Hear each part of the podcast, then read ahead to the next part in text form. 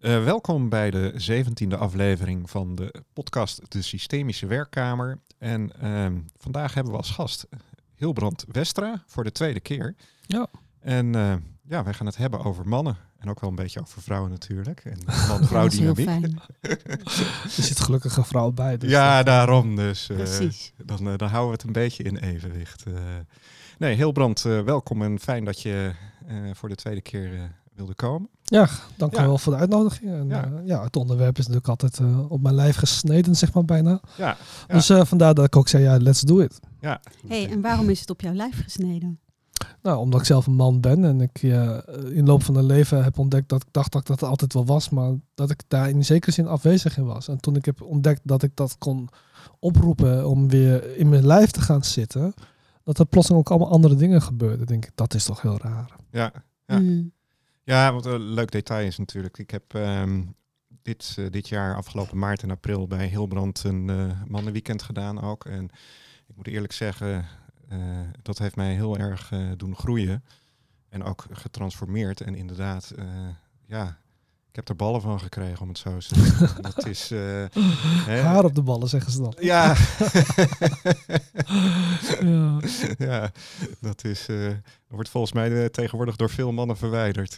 Ja, volgens mij is dat door zeg maar de seksualisering. Hè? Tegenwoordig moet een vrouwenlichaam, ook een mannenlichaam, bijna een connectie liggen met het ongeschonden lichaam, een babylichaam. En dat ja. heeft geen haar. Dus daar zit een hele rare kronkel in onze gedachten. Ja, ja. Dat is eigenlijk wel interessant inderdaad. Want hele jonge meisjes, weet ik van sauna bezoek, die uh, halen inderdaad al het haar weg. Ja, ja, dat heeft echt te maken met een preseksuele ontwikkeling. Als het dan niet actief bedoeld is op die manier. Ja. Dat, uh... dus de vraag is of we daar niet eens een discussie over zouden moeten hebben. In Azië is dat heel raar. Hè? Vrouwen vinden het heel raar als vrouwen en mannen hun haar weghalen. Ja? Ja. Omdat ze dat uh, beschouwen als een fenomeen, een natuurlijk fenomeen. Dus hoezo, hoezo moet ik dat verwijderen? Ja. En, en uh, kijk, hier, hier is het ooit zo geweest dat het in vorm gebracht werd, hè, in plaats van helemaal weggehaald. En nu is het helemaal weggehaald. Ja. Ja, ik vind de vorm gevallen. eigenlijk leuker dan helemaal weghalen, eerlijk Ja. gezegd. Ja. Dus, uh, maar het is eigenlijk door de pornografie in beeld gekomen. En dat hebben we eigenlijk klakloos overgenomen. Maar is Ja, het niet eigenlijk is heel erg vreemd? Uh, ik, ik heb er eigenlijk nooit zo over nagedacht in de zin van dat dat dan um, ja, echt, echt uh, met een baby in feite. Ja, het gaat over de ongeschondenheid. Ja, hè? Dus de- uh, het de- verwijst de eigenlijk naar de, maagd, de, maagd, de maagdelijkheid. Hè? Dus het is een symbool van ik ben nog relatief ongeschonden hierin. Dus Ja, ik ben nog toegankelijk voor iets nieuws. En dus als ja man... terwijl je nu bijna een omdraaiing ervaart. Want Ja. als je nog haar Ja. hebt, dan heb je kennelijk nog niet. uh, Nee, bijvoorbeeld. eh, Dan ben je, dan ben je nog nooit zeg maar, zo ver gekomen. ben je nog nooit Nee. geproefd. ja, precies. Ja. Maar goed, dus dat wil eigenlijk, de, de man wil daarmee tot uitdrukking brengen dat hij onschuldig is. Nou, meestal niet. Want heel veel mannen scheren hun ballenzak helemaal niet, volgens mij. Zover ik dat weet. Dus uh, het is meer, dat vrouwen dat uh, massaal aan het doen Ja. zijn. Ja. ja, ook de oksels, hè? Ja. Ja, Ik zag uh, niet lang geleden een uh, film. Ik denk dat het met Romy Schneider was. dat is ik weet film niet of het La Piscine was, maar, of een andere.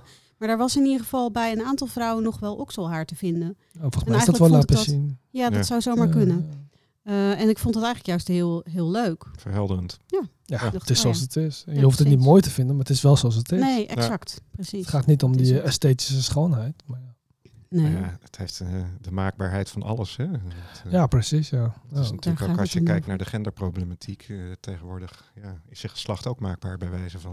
ja, het is schijnbaar. Ik ben er nog steeds niet uh, over eens, maar goed. Nee, nee, Nee. ik heb daar ook.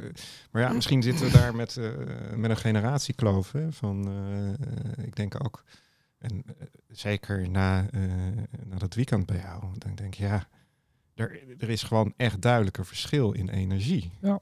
Hè, en, Tussen en- mannen en vrouwen. Tussen mannen en Mhm. vrouwen. En ik denk dat we in de huidige maatschappij daar gewoon eigenlijk te weinig oog voor hebben. Eh, mannelijke energie is, is al snel eh, giftige energie. In ieder geval, zo voelt het voor mij. Mhm. Ik denk ook veel, je moet je haast schamen als eh, dat je man bent. Ja. En eh, ja, ik, ik, ik vraag me af van, is, is, is dat nou eh, ja, goed of fout? Misschien is het niet goed of fout. Misschien is het een fenomeen wat, wat, wat nu, eh, zich nu mag openbaren. Maar ik merk wel dat als ik eh, eh, naar mijn mannelijke energie ga, en rust bij mijn geslacht en hoe heet het, bij mannen in mijn Mm. omgeving heb, dan kom ik ineens, wordt het rustiger, minder gezeik, meer Mhm. gewoon, gewoon lekker direct. Je weet wat je, wat je, wat je hebt. Ja. Hey, en als je het over dat giftige hebt, hè, wat, wat, wat is dat dan precies? Waar merk je dat aan in elk geval? Nou, de- ik- een, een voorbeeldje, hè, ehm, eh, een beetje duwen en trekken en het stoeien en, en dergelijke. Hè, en, en zo nu dan eens een tik uitdelen of zo. eh, en, en, en ook op, op een leuke manier. Hè. Het is een beetje het zooien zoals we vroeger op de sociëteit deden. Ja. Ehm, dat mag niet meer. Ik, eh, vorige week eh, of, eh, hadden wij bezoek thuis en toen kwam die, die actie van Will Smith ter sprake. En ik was eigenlijk de enige die zei van joh, luister eens. En misschien keek ik er eerder ook anders naar, maar hij geeft een grens aan daar. Hij geeft gewoon, weet je, hij heeft gewaarschuwd, zoals ik het filmpje interpreteer. Er wordt doorgegaan, er wordt de grens overgegaan. Praten helpt niet. Dus misschien moet er dan maar gevoeld worden. Mhm. En dan denk ik ook, eh, weet je, het zijn beide mannen. Je geeft hem een tik. eh, een kwartiertje later, je praat het uit en je gaat samen een biertje drinken. En dit wordt zo groot gemaakt. Ja, en door wie wordt dat groot gemaakt? Nou, vooral door vrouwen. Ja, Ja, is dat zo? Ja, ja. Ik, ik, het is Vrouwen- vrouwen vinden echt dat maar- Het geweldspectrum van mannen, dat het ingedampt dient te worden. Ja. Maar Mm. daarmee zeggen ze ook direct, het mannelijke wat daarmee gepaard gaat, moet ook ingedampt worden. Je kunt niet zeggen, ik wil wel dit deel, maar ik wil niet dat deel. Dus Ja. wat, wat wil je Nee. als vrouw? Wil je nog een man die een man is? Of wil je een zeg maar gefeminiseerde man die nog wel een fysieke verschijning heeft als man, maar zich gedraagt als vrouw? Ja, dat, dat Ja, zijn dus discussies. Vrouwen, vrouwen doen hetzelfde als wat mannen jarenlang met de vrouw gedaan Ja, hebben. alleen dat Ja. ja. Mannen die ontkennen ze willen een grotendeels. Ja, En de Ja. Eva die wil nu een eh, slap aftreksel van een, van eh, Adam. Adam worden, ja. Een, een man die geen ballen meer heeft. ja, precies. Een het. ontmantelde man. Ja, dat- er komt ook wel een tegenbeweging hè, bij van sommige vrouwen. Til Swan is er een van. Die zegt ook, ja luister, ik ben een beetje klaar met die hele eh woke gedachte en zeg maar die anti-man beweging. Want dat betekent ook dat ik mijn zoons moet gaan castreren. En één ding wat ik niet ga doen is mijn zoons castreren. Nee, precies. Ja. Dus als, als mijn eh, omgeving zegt tegen mij, omdat ik een moeder ben en vrouw, dat die jongens die ik heb, dat die zeg maar eigenlijk eh, zich feminien moeten gaan verhouden in de wereld. Ja, daar, daar protesteer ik tegen. ja. Ja. Ja. precies. Nee, maar goed, het is wat je ziet gebeuren natuurlijk met, eh, met eh, hoe heet het, het feminisme vanuit de jaren zestig. Ja, mijn moeder was feminist en wat ik daar zag gebeuren is dat het vooral eh, gericht was ehm, op gelijke positie met de man, maar tien verstanden dat ze hoe heet het, net zoals een man wilde zijn eigenlijk. Hè. Ze moesten werk hebben, ze moeten eh, evenveel verdienen. eh, eh, en daar is, daar is niks verkeerds aan. Maar de vraag is, past het wel bij ze? Hè? Kun, je dat vanuit het feminine, kun je dat niet op een andere manier? Hè? Dus ehm, je- de uitdrukking was ook de vrouw die haar mannetje staat. Ja. En ik, ik, ik, ik, ik, bijzondere is daardoor is natuurlijk de vrouw nu ook gaan werken. Dan zie je een gezinssituatie ontstaan waar beide partners werken.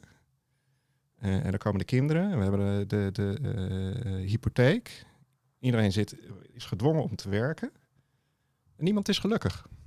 Ja, dat laatste weet ik niet. Maar, Nee, eh, maar goed, het is, het is een ander is- vorm van geluk, hè? Ja, Ja. Maar ik denk dat heel veel mensen zich niet bij stil hebben gestaan door eh, één onderwerp eruit te pakken uit een hele contextueel complex onderwerp. ja. Is dat ze eigenlijk daarmee al het hele onderwerp eigenlijk in, in gevaar hebben gebracht. Want ik denk dat, je, ik denk dat iedereen het eens mee zal zijn dat die, die gelijktrekking van, van inkomen voor vrouwen en toegang Ja, tot de arbeidsmarkt Ja. en, en eh, gelijkwaardige rechten, dat, eh, ik kan me haast niet voorstellen dat mensen daar nu nog op tegen zullen zijn.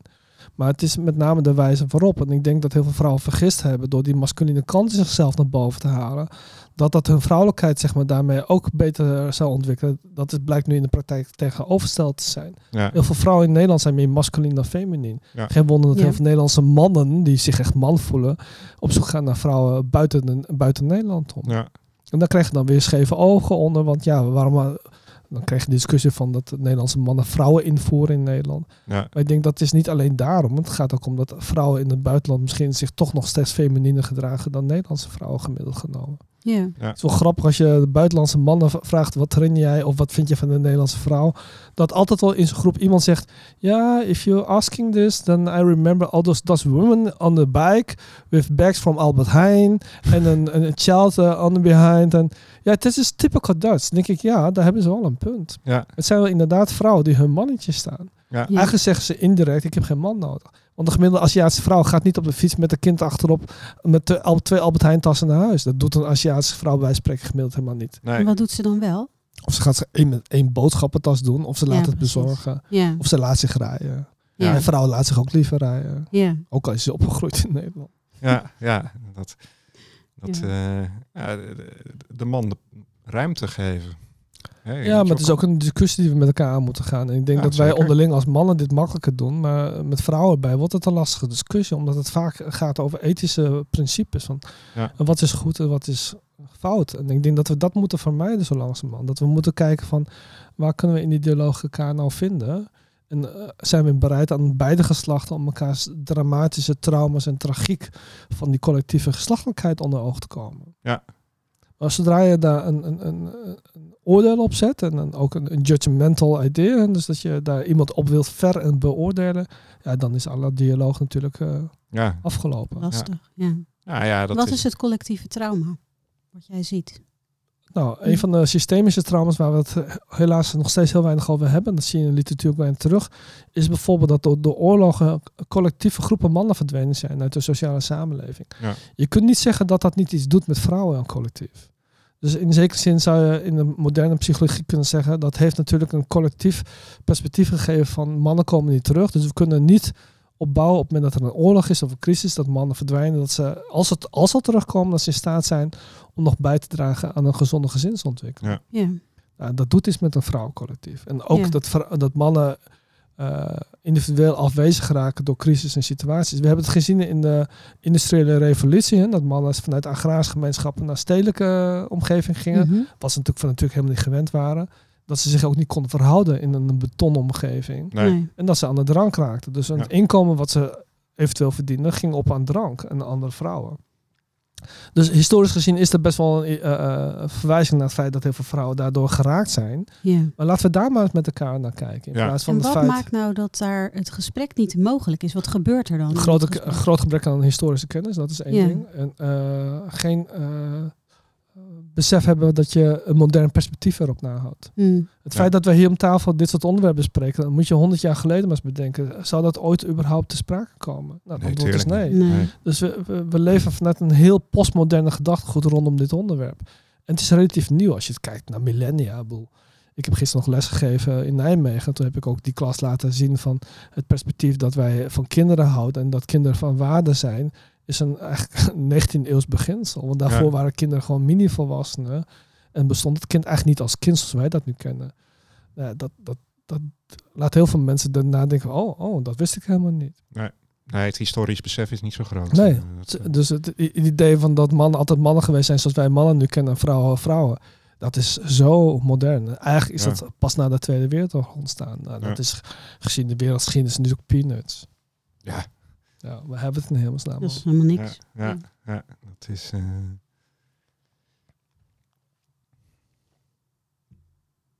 En toen viel er stilte. ja, Ja. nou, dat mag toch ook? Ja, dat is ook prima, maar Ja, misschien moet dit onderwerp even bezinken. nee, maar goed, ja, kijk, weet je, mannen en vrouwen zijn gelijk. We moeten alleen ons, onze mannelijke, vrouwelijke energie omarmen, denk ik.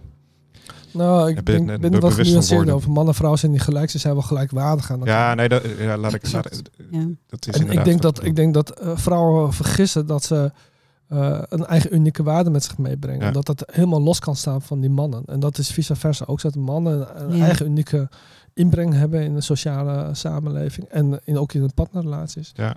En, en dat dat ook los kan staan van vrouwen. En ik denk dat is iets is wat we gewoon niet hebben geleerd. We zijn natuurlijk ook in de loop van de eeuwen alle verbinding met ons natuurlijke bewustzijn verloren. Ja. Want wat, wat betekent dit lichaam wat ik heb? En hoe verhoudt zich dat in de samenleving? Ja, ja. Nee, zeker. Dat, eh, dus Want we doen eigenlijk alles met ons lichaam de hele dag, maar we objectiveren het als iets wat buiten onszelf plaatsvindt. En dat is een hele rare gedachte gewoon. Ja. nou ja, gewoon alleen al even goed voelen. Ja. Kijken wat, wat, wat, Ah. dat, eh, even je geslacht voelen. Ja, Je- als je staat te plassen, dat je, bij mannen, je moet toch even je geslacht vasthouden, anders wordt het een jambol eh, Beetje voor Ja. je. ja. Ja, dus, eh, Ja, dat is bij vrouwen natuurlijk echt anders. ja, Ja. dus dat betekent dat die fysiologie eh, daadwerkelijk van eh, invloed is op hoe je verhoudt tot dat onderwerp. Ja. Nee, maar ook gewoon qua spierkracht en dergelijke. Hè? Dat Ja, is- maar geldt voor vrouwen natuurlijk ook op dat zij een ander lichaamsbouw hebben en daar andere dingen mee kunnen doen dan mannen. En ook sommige dingen weer niet. Dus Ja. vind ik dan wel fascinerend. Hè? Kijk, ik doe dan een crossfit. En ehm, dat is dan eh, redelijk gemixt, man en vrouw. Mhm. En dan zie je ook die vrouwen, die zijn echt wel getraind. Op zich vind ik dat niet, niet, niet lelijk of, of iets dergelijks. Maar krijgen wel schouderpartijen. Dat ik Ja. denk van, eh, ehm, welke kant beweeg je nou op? Hè? Van, ehm, zie je jezelf nou graag eh, die mannelijke kant op gaan? Ik weet, ik weet eigenlijk niet wat het fysisch doet, hè, hoe dat hormonaal zit. of, ja, je zeker hormonaal iets. Ja. Met eh, hè, dat testosteron. Testosteron. Ja. Eh, ook bij vrouwen Ja, waarschijnlijk. eh, natuurlijk. Vrouwen ja. hebben ook testosteron, Ja, zeker. Ja, goed, dan denk ik, ja, ehm, wil je dan als vrouw man zijn? Nou moeten ja, wij als niet man per vrouw definitie, zijn? Van, dat ze vrouw wil niet per definitie man zijn. Maar ze willen dan wel zeg maar iets met hun lichaam in spiervorm iets doen. Ja. Ste- sterk zijn of Sterk, vitaal. ja. ja. En dat heeft ook weer te maken met wat ervaren wij als gezond en sterk en vitaal. Maar wat, wat is sterk? Kijk, een sterke vrouw is iets anders dan een sterke man, denk ik. Nou, dat is op zich al een hele interessante vraag natuurlijk. En hoe, hoe is dat beeld dan ontstaan van een sterke man of een sterke vrouw? En of Ja, wat is een sterke man? En wat, of wat is, wat is sterk? Hè, dat, eh, Nou ja, daar zijn natuurlijk romantische ideeën van ontstaan vanaf de 18e eeuw. Wat een sterke man en een sterke vrouw zou moeten zijn. nee. En eh, we hebben ons nooit afgevraagd of die ideale beelden vanaf de 18e eeuw wel realistisch zijn. Maar mijn optiek is dat helemaal niet realistisch. nee. Als je kijkt naar de Rubensvrouwen, dan zien die er absoluut anders uit dan het ideaalbeeld van nu. Ja. Ja, ja, Nou, wat- ik wat ik moet ook eerlijk zeggen, ik als, als, als man in mijn eigen lijf kijk ik liever naar voluptueuze vrouwen dan scharminkels om heel eerlijk te zijn. Dus ja, het is, met- volgens mij is dat ook heel normaal en natuurlijk om naar gezonde vrouwen te kijken in plaats Ja. van vrouwen die zich helemaal eh aftrainen. Ja. Ja. Ja. En dat is ook biologisch gegeven, want mannen kijken ook naar rondingen omdat het zeg maar een, een biologische marker is, een biologische marker van potentie dat, dat vrouwen kinderen kunnen baren. Ja, Ja. precies. Dus vrouwen die geen borstpartijen hadden of echt maar geen billen of eh, borsten. Hè? Dus, eh, nou, dat was vaak ook het teken dat die vrouwen over het algemeen minder vruchtbaar waren of minder gezonde kinderen ter wereld brachten. Ja, geen wonder dat, dat in het lijf van die man dat zo geprogrammeerd is. Ja. En als je dat dan doortrekt naar nu, hè, en Ja. er is natuurlijk een ideaalbeeld dat vrouwen heel erg slank zijn, bijna Ja. jongensachtig slank. Ja, Eh, dat is in ieder geval een periode zo geweest. Ik heb het idee dat het iets de, terugbeweegt. de Twiggy. eh, Maar dan ga je eigenlijk ga je naar een eh, steriele vorm van vrouw toe. ja, ja, een androïde vorm. Ja, Ja. waarbij ehm, we echt de, toeg- de afgelopen jaren ook zien dat er een toename is in onvruchtbaarheid. Ja. En dat Ja. heeft Wat niet alleen hiermee te is, hè, maken. als je dit begrijpt. Ja, nee, dat heeft Ja. natuurlijk hiermee te maken. En tegelijkertijd heeft het denk ik ook te maken met, met het, het planmatige kinderen krijgen. Ja, wat natuurlijk helemaal tegen de natuur ingaat. Ja. Ja, Nee, maar ja, denk sowieso wat, je, wat jij net ook al zei, dat we losgeweekt zijn van de natuur. De ja. mens, mens heeft zich echt buiten alles geplaatst. je komt weer op de maakbaarheid. Hè? Ja. Ja, Ja, dat, Dat is is, de eh, sociale context. Maar, het gaat met name ook dat we elkaar schijnbaar motiveren en eh, supporten om juist buiten die natuurlijke grenzen te laten gaan. ja. Alsof we heer en meester kunnen zijn van de natuur. Want laten we heel helder zijn. Mannen zijn eigenlijk eh, op een gezondst als ze kinderen willen krijgen rond- rond de 25ste. Dan Ja. zakt hun eh, testosteron af. En vrouwen zijn eigenlijk vanaf eh 17 tot 27 op zijn gezondst om kinderen te krijgen. Ja. Maar dat past niet meer in het agenda van ons eh, Nee. plaatje Nee. wat we van de samenleving willen hebben. Nee. Dus Nee. we verplaatsen het idee van vruchtbaarheid omdat onze gedachten er op zo'n manier in staan. Maar ons lijf zegt iets anders. Ja, ik ben, ik ben nog altijd heel blij dat, dat ik moeder ben geworden toen ik 24 was. Ja. Dat was voor mij heel was gezond eh, hele gezonde. Ja. Ja. Terwijl iedereen om mij heen ook echt zoiets had van, Ja. eh, jeetje, wat ben je vroeg en jong. Ik, eh, en- ik ben op mijn 38ste kreeg ik mijn eerste, eerste Ja. kind. Hè, dus dat is. Ja. eh, Ja. En dan denk ik ook wel eens, ja, hoe zou het geweest zijn als, eh, als die Als je tien jaar jonger was geweest. Ja. 28. eh, Ja. hè, dan, eh, maar ik denk ook wel eens, ja, hoe zou het zijn als we gewoon teruggaan naar onze natuur en we ons wat meer laten eh, leiden door de impulsen vanuit onze biologie, eh, het zo eens te zeggen. Nou ja, en wat hebben we dan te doen als we dat zouden Ja. doen? Dan kijk ik gelijk even naar Hilbrand. Hoe, zie- hoe zie jij dat? Nou, kijk, eh, het het is een, een makkelijke vraag, maar ingewikkeld antwoord. Omdat Mhm. eh, je leeft niet in je eentje in de samenleving. Nee. Dus de Nee. samenleving heeft zich zo gestructureerd dat zeg maar, het niet voorziet in die mogelijkheid. En dat zie je ook terug in eh, gesprekken. Dat is, eh, met name carrièrebeluste en succesvolle vrouwen. Die gaan vast pas nadenken over het krijgen van een gezin of het stichten van een duurzaam gezin na 35ste. Maar dan zijn ze eigenlijk al op een terugweg om gezond kinderen te kunnen Ja. krijgen. En überhaupt hoor ik ook wel verhalen van vrouwen die dat misschien veel jonger hadden gewild, maar niet durfden dat te delen, omdat ze ver of beoordeeld werden door met name andere vrouwen. Mhm. Ja, maar het oordeel op vrouwen die eh parttime gaan werken of gewoon thuis zitten op het moment dat ze kinderen krijgen. Hè? Ja. Dat ze stoppen met werken. Ja. Dat is, eh, eh, eigenlijk is dat ook niet meer. Ja, Ja, waar komt dat oordeel dan vandaan? Nou ja, het is een bedreiging dat als jij een ideologie op nahoudt en je buurvrouw doet totaal iets anders, dan moet je ook bij jezelf van vragen, klopt mijn ideologie eigenlijk nog wel? Want mijn Mhm. buurvrouw die is gelukkig met haar kinderen Ja. thuis en drinkt 's middags thee. En wat mijn moeder vroeger ook met mij deed. Maar mijn idee is dat dat eh, helemaal niet hoort bij deze tijd. Dus ik ga lekker doorwerken Ja. Mhm. tot ik eh, denk van nou, nu heb ik voldoende inkomen, nu kan ik parttime werken en nu moeder worden. Oplossing eh, kon ik geen kinderen krijgen. Nee. Ja. Dus ja, het- het- weet je, ik zeg altijd, de keuzes eh, hebben we gelukkig bij de vleet. Maar dat heeft ook te maken door de welvaart en welzijn die we op dit niveau in Nederland hebben. Want we behoren tot de top 10 rijkste landen ter wereld. Dus ja, Ja. eh, dit is makkelijk praten. Hè? Maar Ja. eh 2.000, 3.000 kilometer verderop wordt het verhaal al gauw anders. Dat is trouwens interessant. Jij zegt we top 10 van de rijkste landen. Floris, wij hadden het vanmiddag heel even over iets anders. En jij zei eh, volgens mij dat op dit moment mensen rondom Modaal Plus Ja, niet zag- meer kunnen rondkomen. Dus hoe, hoe een, rijmen eh, we dat dan weer ja, met een elkaar? berichtje eh, op NOS was dat. Ja. Dat eh, de modale inkomens inmiddels ook in, in de problemen komen. Ja, dan krijg je het zogenaamde Tokyo-fenomeen. hè, Waar hypotheken worden afgesloten op drie generaties. En Ja. zo. En dat, is, dat is echt een situatie wat we absoluut niet zouden moeten willen in Nederland. Nee. Nee, maar ja, sowieso denk ik dan ook. Hè. Kijk, wat ik net al aangaf, dat je hier, als je kijkt, eh, de- huizen zijn hetzelfde gebleven, Ja.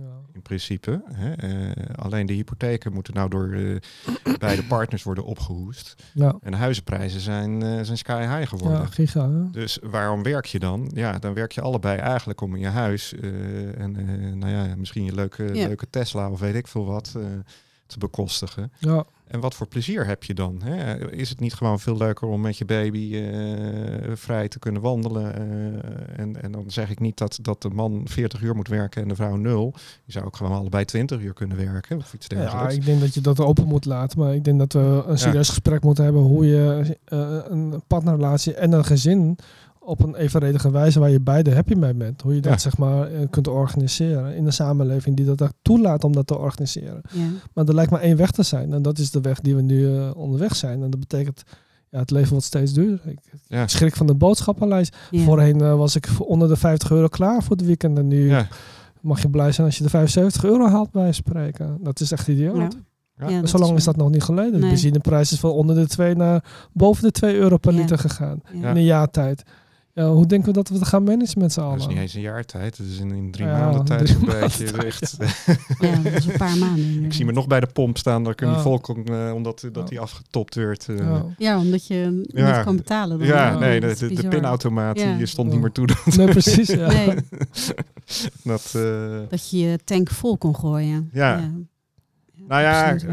Voor mijn gevoel staat er wel het een en ander eh, te gebeuren op dat vlak. Hè. Kijk, zeker als je naar de modale gezinnen kijkt. Mhm. eh, als die niet meer rond gaan komen. Ik denk dat die organisatiegraad op dat niveau al redelijk begint te worden. En als die Ja, eh, het krijgt dat piept al jaren. Alleen Ja. de ernst is nu steeds duidelijker. Ja, dat is... Maar dat heeft ook deels met onze eigen verantwoordelijkheid te maken. Dat we elkaar opjagen. Dat we dat wel dienen te doen. Dat we het moderne beeld van het gezin en het gelukkige plaatje van onze partnerrelaties en de dure auto voor de deur. Dat dat allemaal moet kloppen. Ja. Mhm. Nou ja, iedereen moet onafhankelijk zijn. Hè? Als ik kijk, eh, eh, om mijn moeder er dan weer bij te halen, die vond dat elke vrouw moest onafhankelijk zijn. Die moest, als, als ze gescheiden werd, eh, moest die haar broek kunnen ophouden. Nou, op Ja. zich is dat een mooi streven. Eh, maar de vraag is, ja, moet je daar je hele leven op, op gaan inrichten? Of kun je daar niet een soort ander systeem op bedenken? Dat, dat- opgelost als je een jurk aandoet, want die hoef je niet op te houden. Ja. Dat is even heel flauw. Ja. Nou ja, dat is inderdaad ook van... eh, als het mannelijke en het vrouwelijke in het evenwicht blijft... eh, zou- zou dan een relatie niet veel duurzamer zijn? Tegenwoordig, Ja, als- dat, dat weten we natuurlijk Nee. niet. Maar wat we wel weten is dat er een verlangen is naar evenwicht tussen mannen en vrouwen. Ja, En eh, die, die weg zijn we kwijtgeraakt. En dat is de reden waarom het natuurlijk heel erg gericht op het herbalanceren van de mannen. En vrouwen dienen dat op hun manier te doen. ja, wat je ook ziet, dat heb je zelf ook meegemaakt vroeger. is De mannen die teruggingen naar die vierdaagse naar hun vrouw of hun vriendin. Wat voor impact dat heeft gehad op hun relaties. ja. Dus dan zie je gewoon ook dat er zoveel latente verlangen is om die Ja. man weer man in huis te hebben. Ja, mijn vrouw zegt ook altijd, al- ook al weet ze hè, dat ik daar als trainer van de groep sta, maar ze voelt altijd dat ik anders thuis kom dan, dan meestal. Nee, maar het, het is inderdaad... Wat is er anders? Wat, wat, ja. Nou, ik denk dat, dat ik over het algemeen steviger terugkom, innerlijk steviger en ook Mhm. fysiek Ja. eh, geblesseerd meestal, dat wel. Uh, maar dat ik dat gewoon kan dragen, dat, dat roept ook bij haar dat vrouwelijke op. Dat ze op een legitieme manier kan en mag zorgen. Maar dat er ook een reden is. En dat ze een man in huis heeft die ook zegt, nou luister, als het erop aankomt, ben ik er. ja. Ja. En uh, ik denk dat geen enkele vrouw geen man in huis wil hebben die zegt, ja, als het erop aankomt, uh, dan ren ik weg. Uh, nee, dat lijkt Nee, me niet Maar zo. heel veel vrouwen kiezen wel voor mannen uit die dat in de praktijk gaan doen. Dus dan is de vraag, als dat je idee is dat je een man wil hebben die blijft, waarom kies je dan een man uit die in potentie altijd zal wegrennen? Maar Wat voor soort mannen zijn dat die wegrennen?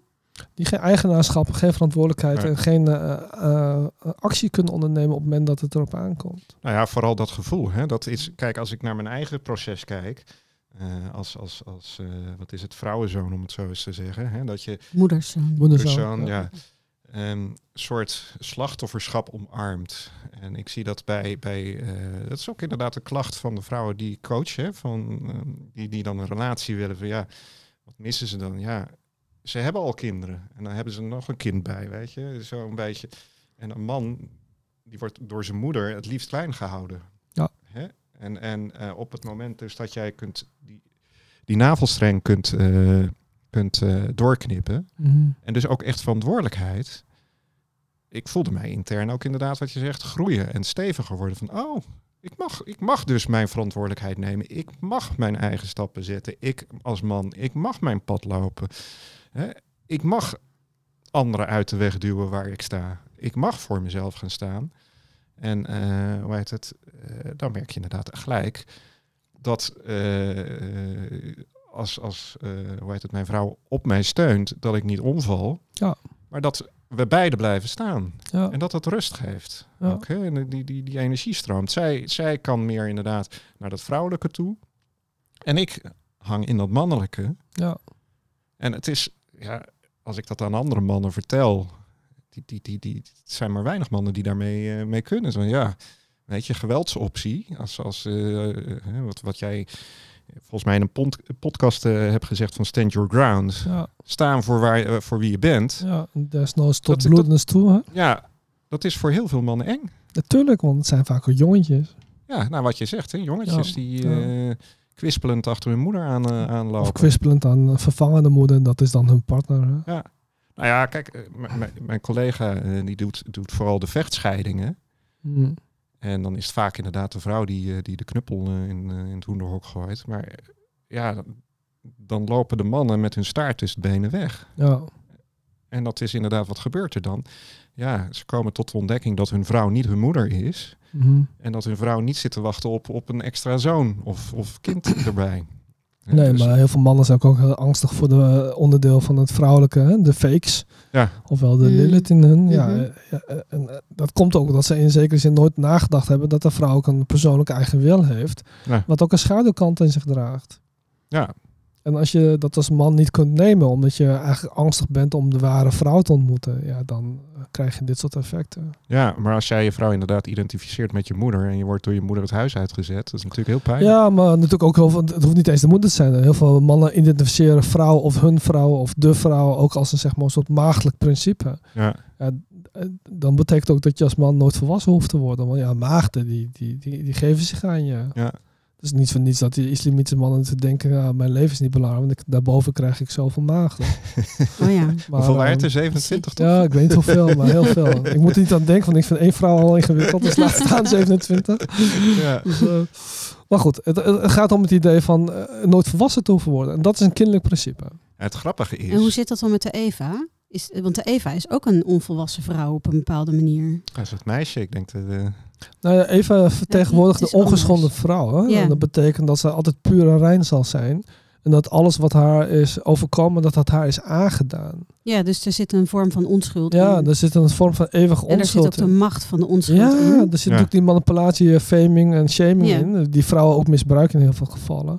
Omdat ze ook vinden dat ze recht hebben op die positie van zeg maar, die onschuldigheid. Ja, dus je komt in die vervorming terecht als vrouw zijn. Ja, zeker. Dus heel veel deformatie van hun persoonlijkheid daarin. Hè? Maar als je nou de Lilith hebt, hè, dan Ja. heb je het eigenlijk over een vrouw die ook het, eh, ook het zwaard hanteert op Ja, een bepaalde ja. manier. Ja, Hè? eh, vanuit de schaduwkant zeg maar, in staat is om te doden. Hè? Dus Ja, maar, maar is dat niet ook een bepaalde masculine kracht? Die Nee, zeker zit? niet. Nee, zeker niet. Ik denk dat heel veel vrouwen zich vergissen. En dat is ook de, in mijn optiek de romantisering in het Westen, dat dan die masculiniteit opkomt. Vrouwen hebben natuurlijk van nature als enige wezen, ten opzichte van de man dan, eh, de mogelijkheid om kinderen te baren, maar ook kinderen zeg maar om te brengen.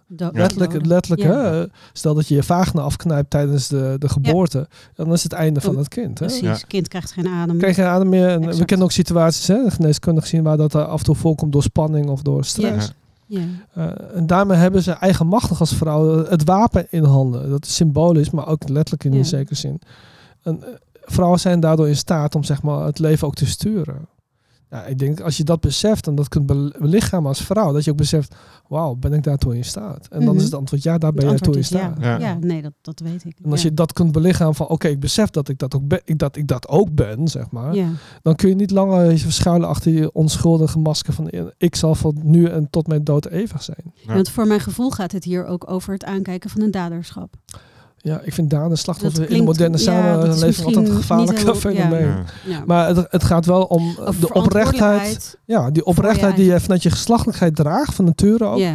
Dat je die zegt, ja, die, die, die heb ik in mij. Ja. Dat gaat natuurlijk ook richting dat schaduwwerk van Carl Jung en anderen. Is Ja. dat je dat niet langer ontkent. Maar je zegt, ja, dat deel is ook mij. Ja. Maar zijn er dan veel vrouwen die dat niet Nee. van zichzelf willen zien? Nee, ik denk dat de, ma- de massa van de vrouwen dit niet eh, onder ogen durven of willen komen. Uitzondering daar, met name vrouwen die ook vrouwenwerk hebben gedaan. Ik spreek ze Mhm. af en toe ook. Dat zijn ook hele mooie gesprekken, omdat vrouwen blijven op een vrouwenstoel. En Ja. Ik kan gewoon op een mannenstoel blijven. Ja. En dan krijg je hele rijke, interessante, diepgaande dialogen. Zonder schuldverwijs van jij hebt eh, dit als man gedaan of jij als vrouw. Nee, dat je zegt, eh, ik neem eigenaarschap als man, jij neemt Ja. eigenaarschap als vrouw. We nemen ieders onze verantwoordelijkheid en daar hebben we eigenlijk onze acties in te nemen of daar hebben we acties in ondernomen.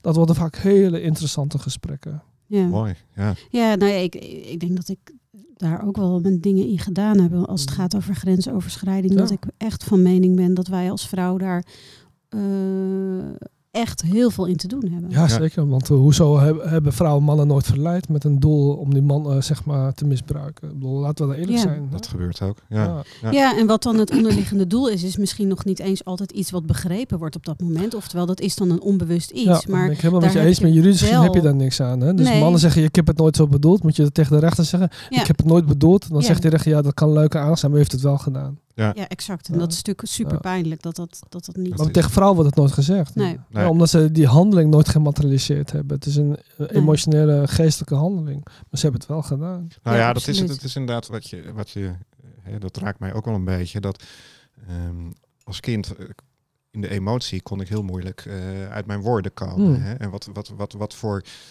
eh, oplossing zoek je dan? Een duw, een, een klap of weet Ja. ik veel, een stomp. Dat zo gaat dat met Ja. jongens en mannen uiteindelijk. Ja, Ja, ja. Maar dan ben jij de dader. Tuurlijk, want je hebt, mag- je hebt zeg maar jouw... Ik heb het geweld gegrepen. En, ja, en, ja, en dat is het. Hè? Je hebt gematerialiseerd. Hè? Dus je hebt zeg maar je eh, onmacht en je, je Ja. oncomfortabiliteit en irritatie heb je gematerialiseerd in een lichamelijke beweging. Ja. Maar eigenlijk zeggen vrouwen, als ze dit zeg maar heel lastig vinden, ja, dat mag er niet zijn. Nee, Nou, dat, dat, dat doet iets met het mannenlichaam natuurlijk. Zeg, ja, als ik dit niet mag voelen, wat, wat moet ik er dan mee? Ja, ik denk als ze, dat, dat, dat sla je in jezelf op. En Ja. het verkrampt. En op een gegeven moment komt het er veel groter uit. Ja, precies. Het eh, explodeert omdat het langdurig geïmplodeerd is. Ja. Nou ja, het is zelfs tegenwoordig zo erg. Ik, eh, van een collega-advocaat hoorde ik op een gegeven moment het verhaal. Die eh, werd voor piket opgeroepen om een 14-jarige jongen op, bij te staan in de cel. En die was eh, op het schoolplein opgepakt omdat de schoolleiding had de politie gebeld omdat er een vechtpartijtje was. Oh, meen je niet. Ja, Oh, nou, heel traumatiserend voor zo'n Ja, jongen natuurlijk. Alsof hij een eh, Als- hals, hals, halsdaad had begaan. Ja. Ja, ja. Nou ja, kijk, ik weet, ik natuurlijk niet hoe erg het was of er op scholen gebeuren natuurlijk tegenwoordig ook. eh, Gevaarlijke dingen. Maar ja, Gevaarlijke dat dingen. gebeurde vroeger ook. ja, eh, In, in Friesland heb je nog steeds een eh, deel in Friesland. eh, en dat is Stellingwerf. En eh, die hadden vroeger de bijnaam de messentrekkers. ja. Ja. En dat hebben ze niet eh, automatisch gekregen. Daar zal vast wel iets gebeurd zijn. ja. Ja, ja. Nee, we willen natuurlijk niet oproepen dat we, Ja. eh, maar het is eh, zo nu en dan is even een, leuke beuk. Ja, maar eh. laten we eerlijk zijn. zolang er mannen op aarde zijn, ik hoop dat ze het nog heel lang bestaan, is eh, het voorkomen van geweld vanuit de masculine drift is onontkoombaar. En we kunnen het wel leren om dat zeg maar te reguleren. Maar dan moeten we allereerst bekennen en erkennen dat dat een deel is van die mannelijke beweging. Ja, Ja. Een van de dingen die we nu terugzien bijvoorbeeld, is dat het diagnosticeren van jongens met ADHD en andere PDD-NOS-achtige typeringen, is dat wij daarmee ontkennen dat jongens over het algemeen bewegelijker zijn dan meisjes. ja. En dat ze op die manier hun energie eh, reguleren. Ja, dan zeg je tegen dat soort jongens, ja, eh, je moet dan in de industriële klas gaan zitten waar je gewoon stil moet zijn, et cetera. Ja, dat werkt voor dat soort jongens Nee. totaal niet. Nee, en dan zie je ook dat het van enorm grote invloed is geweest. Dat er op een gegeven moment eh, steeds minder eh, mannelijke docenten, meesters voor de klas Ja, dat is echt een, dat is En met name in Noordwest-Europa is dat Ja, echt een ramp momenteel. absoluut. Is Ja. echt een ramp. Nee, maar Ja. goed, ik zat inderdaad, er werd een, juich, een juichend eh, bericht zag ik voorbij komen dat er, ik weet niet of het nou landelijk was, maar eh, er inmiddels meer vrouwelijke promovenda zijn dan mannelijke. En ja, op zich is het natuurlijk goed dat, dat mannen en vrouwen, of dat vrouwen eh, Promoveren. promoveren en zich inderdaad eh, scholen op die manier. Maar moet dat niet gewoon gelijk zijn, zou je dan zeggen? Nee, ik dat denk is, dat, je, dat je het hele idee van gelijk in die zin in aantallen los moet laten. Ja, dat denk ik. ja. Waarom kunnen we niet leven met het feit dat er gewoon verschillen bestaan en dat dat altijd zo zal zijn? Ja. We kijken- Als we kijken naar de Zweedse, want Z- Zweden wordt vaak altijd als, als voorbeeld genoemd van het ideaalmodel. Hè? Dus de regulering van het eh, vrouwelijke en mannelijke. Maar wat je in Zweden gek genoeg nog steeds ziet, dat er nog steeds grote hang is naar typisch mannelijke beroepen door mannen en typisch vrouwelijke beroepen door vrouwen. En daar is het gewoon bij wet vastgesteld dat er een, een, een, een, eh, quota is en een Ja. equilibrium van het mannelijke en het vrouwelijke in de arbeidsomgeving. Maar toch zie je de natuurlijke beweging dat het toch anders ja, moeten we die vrouwen dan gaan dwingen om eh, de booreilanden op te gaan en die mannen op Ja, de booreilanden het ziekenhuis? Ja. Is, is, dat, is dat de wereld waar we naartoe willen? Nee, het is, ik zou Nee, zeggen, want dan is, zelf. dan is die vrije keuze er ook niet. Nee. Nee, en dan krijg, je, dan krijg je een communistische staat. En Ja. ik, ik, waar ik echt, echt maar onru- onrustig over maak momenteel, is dat niemand doorheeft dat deze, eh, deze forcerende beweging in de westerse samenleving echt trekken vertoont van een extremistisch links, Ja. die een grote trekken vertoont van een staatsrechtelijk communisme. Nou, volgens mij moeten we daar helemaal niet naartoe willen. Nee. Nee, nee. nee. Maar goed, het is natuurlijk, hè, als je kijkt naar de onderwijshervorming uit de jaren negentig, waarbij bijvoorbeeld LTS verdwenen is. Hè. Iedereen moet maar in de schoolbanken zitten en moet maar Ja, leren kennis, lezen. is, eh, kennis is belangrijker Ja, dan eh, kennis. kunde. Hè? Ja. Ja, terwijl eh, als ik kijk naar, eh, naar mijn eigen jongens of veel jongens in de omgeving, die willen graag met hun handen bezig Ja, zijn, naar buiten do. toe, hutten Ja. bouwen en, en eh, knutselen en, Ja. en, en eh, bouwvakker worden, weet ik veel wat. Ja, een goede bouwvakker verdient gemiddeld meer dan iemand met een eh, academische Ja, eh, inmiddels titel. wel, Dus, ja. eh, ja. als het om geld gaat, zou ik zeker tegen mannen zeggen: doe iets met je handen. Ja. ja. Je Ga kunt- dan naar de booreilanden. Ja, precies. Ja. je kunt Als tegenwoordig je heel met goed kan lassen dan, en duiken, dan, Ja. ja, dan verdien je goud. ja, de Ja. straatplafij met kan je op je academici. 45ste eh, met pensioen. Ja. Ja. Zie je in eh, Aziatische landen ook, hè, met name Japan en Korea, dat zeg maar, die hebben overschot aan hoog, echt hoog opgeleide Ja. academici. Die eigenlijk gewoon niet aan de bak kunnen, omdat er te weinig mensen zijn die met hun handen kunnen werken. Maar ja, Ja. academici in overvloeden. Dus ja, de selectie is natuurlijk heel smal. Ja, ja, dat is inderdaad ook zo. Van, eh, nou ja, dat is sowieso hè, de feminisering van het onderwijs. Met, eh, mijn jongste die mocht niet meer voetballen. Ik denk ook van, joh, ja, dadelijk valt er één. En er zijn natuurlijk ook de ouders hè, die daarover zeuren. Ja. Van, joh, je kwam thuis met een gat in zijn knie. Ja, dat is, dat is, op dat of, is een eh, onderwerp waar ik nog echt wel eh, mijn dubbelzorg over maak. Is dat we richting samenleving gaan waar pijn en lijden geen plek meer mag hebben. Hè? Ja. Dus eh, we willen een gegarandeerd leven zonder pijn en lijden. En er is toevallig uh, vanochtend, of vanochtend, maar van deze week een nieuw boek uitgekomen van een van mijn favoriete Koreaans-Duitse filosofen, Han Byul-chun, mm -hmm. die eigenlijk een boek geschreven heeft of vertaald in Nederland in palliatieve uh, samenleving.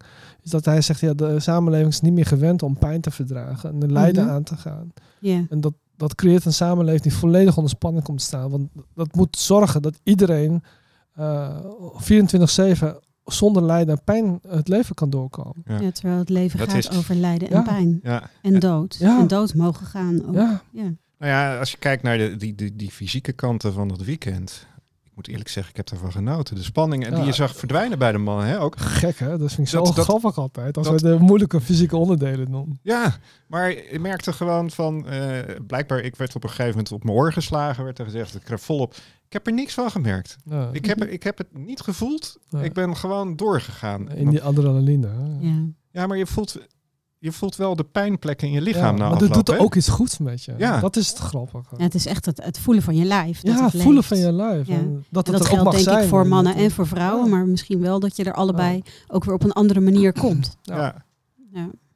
Nee, maar ik denk inderdaad ook van, ja, weet je, je ziet, je ziet ik zie geen jongens meer buiten spelen. Hè, eh, eh, Ja, het gaat op de, op de bank met een laptop. ja, Eh, zo'n eigen avatar. Hè. In, Ja. in, in, in de games zijn ze dan Ja. oorlog aan het voeren en ja, eh, maar niks voelend. straat. Hè. Ja, Ja, en, ik moet en- zeggen, bij ons in het dorp wordt er nog wel veel buiten gespeeld. Ja. ja? Maar wordt er ook oorlog gevoerd? Eh, Ja, er wordt zeker ook oorlogje gevoerd, maar tegenwoordig niet meer met zelfgemaakte PVC-buisjes en knalpijpjes en dingetjes. En veel meer met, met gekochte wapentjes en dat soort dingen. Maar ik, ik zie ze nog wel buiten spelen, lekker voetballen met elkaar, ergens opklimmen in de bomen. Dus het gebeurt bij ons in de wijk echt zeker Ja, wel. gelukkig, gelukkig. ja, maar dat oorlogje spelen, dat is inderdaad, ik, ik ken ook, eh, en voor, volgens mij zijn het voornamelijk moeders, hè, van jongens die mogen dan geen wapens, die mogen geen, niet met zwaarden vechten of elkaar met stokken te lijf gaan. Maar, hoe heet het? Vroeger was dat gewoon zo. Ja, En dus ik herinner elkaar- mij, nu we het hier over hebben, hè, want ik, ik weet nog eh, uit mijn periode dat ik in Friesland eh, opgroeide als, eh, als jonge tiener. Volgens mij was het zelfs nog voor de middelbare school. En eh we woonden toen deels in Franeker. En eh, dan had je zeg maar de openbare tegen de christelijke scholen. Ja, nou, zo. Maar daar werden letterlijk... eh, eh, je had vroeger dat boek van Thea Beckman, kinderen, de kinderkruistof, of kinderen... Ja. Nou ja, in ieder geval, zoiets. Maar wat, grappig... van Spijkerbroek. zo. en spijkerbroek, In- ja. Maar wat grappig was dat je dan de, de, de, de, jongens uit de openbare eh, lagere school, zeg maar, die zag je dan op de brug in Franeker met zelfgemaakte houten zwaarden, houten schilden. En de jongens van de protestantse school Ja. zag je ook. Maar die hadden dan stiekem van de moeder de lakens eh, gejat en hadden ze een rood kruis opgetekend en geverfd. En dan zag je die jongens echt eh, een gegeven moment met echt kolonnes die brug opgaan, met elkaar in het gevecht gaan. Ja, dat, tegenwoordig heb je volgens mij een politiehelikopter boven hangen als je Ja. Als dat zou gebeuren, ja. Nou, Ja. ik, ik, heb het geluk Ja. gehad, wij, ik woonde aan de rand van Gouda en er was een heel nieuwbouwwijk gepland. En die eh, duurde even voordat het gebouwd werd. Dus het was een heel verwilderd terrein. En er stonden van die wilgen, dat was een soort moerasland geworden.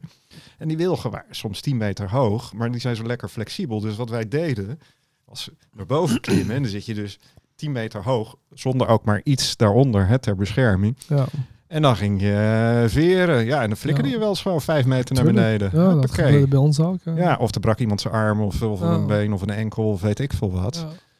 Ja. Ja, zo Ja. hadden wij af en toe een clubje in het dorp in Friesland. eh, dat noemden we dan mariniertjes spelen. Maar dat ging ook letterlijk eh, de vaart in. Dus, je- Ja. dus en, eh, sommigen wisten helemaal niet dat in het midden van de vaart het heel diep was. Dus aan de zijkant liep je gewoon nog halverwege tot je borst in het water. Nee. Maar als je één stap verkeerd deed, dan, Dan zak je dan zak je beneden. volledig naar beneden. Ja, wij vonden het heel grappig. Maar tegenwoordig zou iedereen natuurlijk daar heel erg angstig over worden. Ja, Ja. het is inderdaad nee, angstig wat je zegt. Hè? Ja. Maar wat is daar levensbedreigend aan? Ja, ja, het Hoe- kan natuurlijk ook een keer fout gaan. Ja. Ja. zeker. En Dat dan heeft het, de ander heeft het altijd gedaan. Ja, ja dat is, eh, daar zit hij weer op die verantwoordelijkheid Ja. nemen. Hè? Van, eh hoe heet het? eh, dat, dat, ja. Want zo kwam ik wel een keer thuis, dan hadden we een burcht van klei gemaakt. Maar ja, als je echt met goede pijlenbogen eh, werkt, dan schiet zo'n pijl echt wel door zo'n kleine burcht. Dus op een gegeven moment had ik zo'n pijl in mijn hoofd. Dus zo kom ik thuis. Zo'n rood gat met bloed. Zo'n man. ja. Ja, maar ja, dat is het risico van het spel, niet waar? Ja, Ja. ja, eh, dat is inderdaad ook. eh, if you can do the time, don't Ja, do the crime. precies, dat precies. is, eh, Ja. Ja, en ik denk inderdaad, als we dat in ieder geval weer kunnen gaan voelen, dat de samenleving, wat je zegt, ontspant. Ja, en dat betekent dat we eigenlijk weer terug zouden moeten willen naar het feit dat we accepteren dat er pijn en lijden is. En dat is Ja. natuurlijk een oud filosofisch, maar ook een oud psychologisch beginsel. Kunnen wij eh, het handelen dat dat gewoon een existentieel beginsel is? Zodra iemand in het leven komt, ontstaat er ook pijn en lijden. Ja, Ja, dat zit direct al in, in de hele bevalling. Ja, Ja. ja. Ja. Zowel voor moeder als voor kind. ja. Dat als- een hele pijnlijke... Of pijnlijk, ja. Nou ja, in het kader van het onderwerp van vandaag ook, hè, over mannenwerk en, en mannen. eh, Een van de vele dingen die ik elke keer heb ontdekt, dat heel veel mannen weggehouden zijn van eh, het ervaren van pijn en lijden. Ja. Zodat ze op een volwassen manier dat ook niet aankunnen. ja.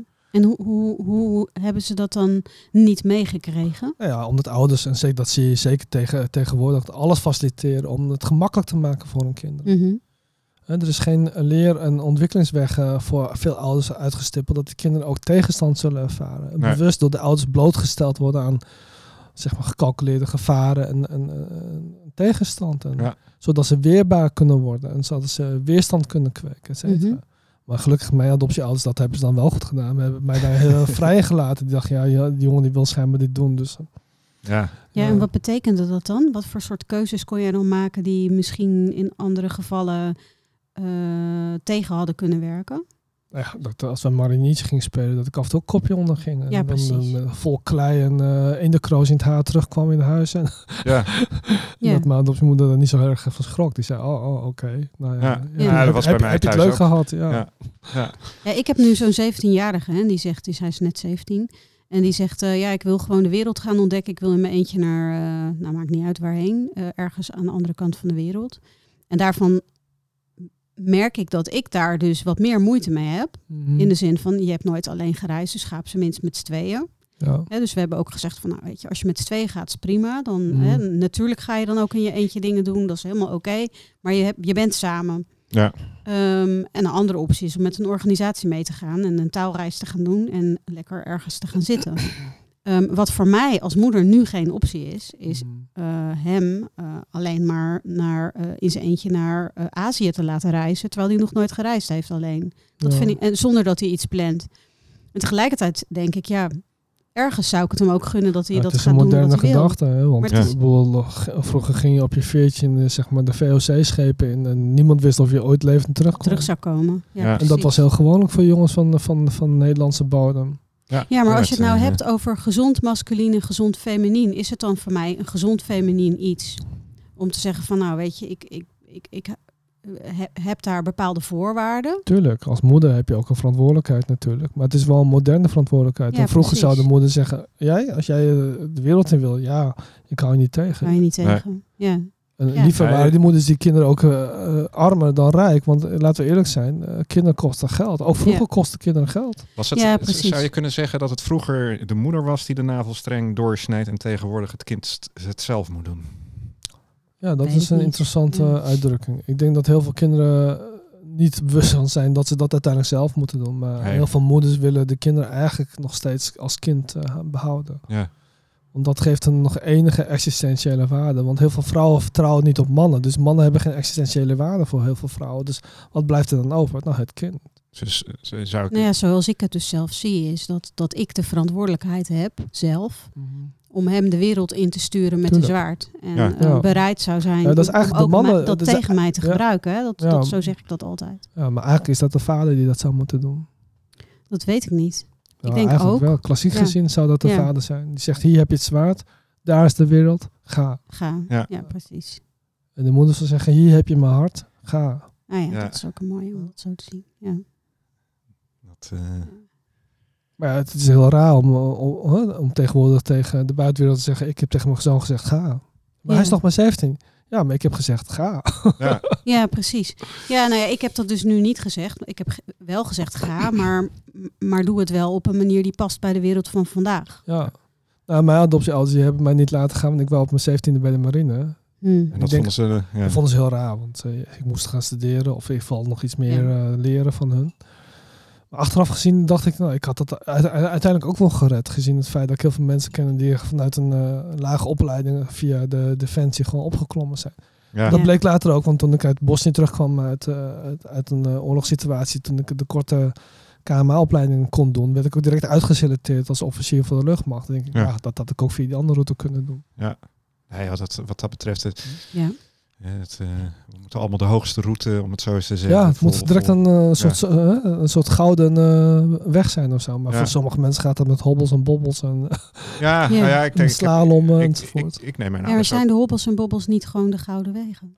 Ja, wat mij betreft is- wel. Maar ja, dat, dat past natuurlijk niet in, eh, in onze idee van een lineaire planning. Eh, Nee, nee, De het snelste weg is van eh, A tot B dan naar komen we weer op de maakbaarheid. Ja, natuurlijk is dat het onderwerp is Ja. steeds weer de maakbaarheid. Steeds weer. Ja, ja, en dan zit het inderdaad. En als het niet, eh, toch weer niet maakbaar blijft, dan eh, blijkt, dan eh, regelen we een commissie die moet onderzoeken waarom het nou toch niet weer niet eh, maakbaar is. Eh, Ja, maar de commissie denkt ook alleen maar, eh, als je zeker naar politici kijkt en wetenschappers, dat zijn vaak, eh, zeg maar, on, on- onbelichaamde persoonlijkheden. Mhm. Dus ze, ze praten ook vanuit hun hoofd en niet met een lichaam. Dus Nee. eh, als je Ja, daarop let, dan merk je ook, ja, Ja. maar weet je, eh, ik snap dat je begrijpt waar het over gaat, maar je voelt het niet.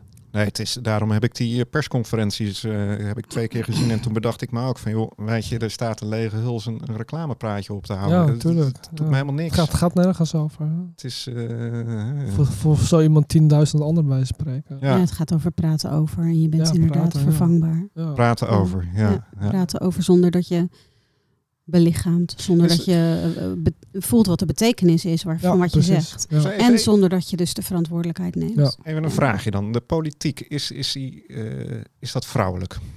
Ja, politiek is als een systemische beweging een feminine beweging. Het gaat Ja. heel erg over praten, over polderen, over onderhandelen en over indirecte macht, die eigenlijk binnen de politieke gremia uitgevochten als een directe macht. Dus binnen de Kamer weet iedereen dat het over macht gaat, maar we benoemen het niet zo. Nee.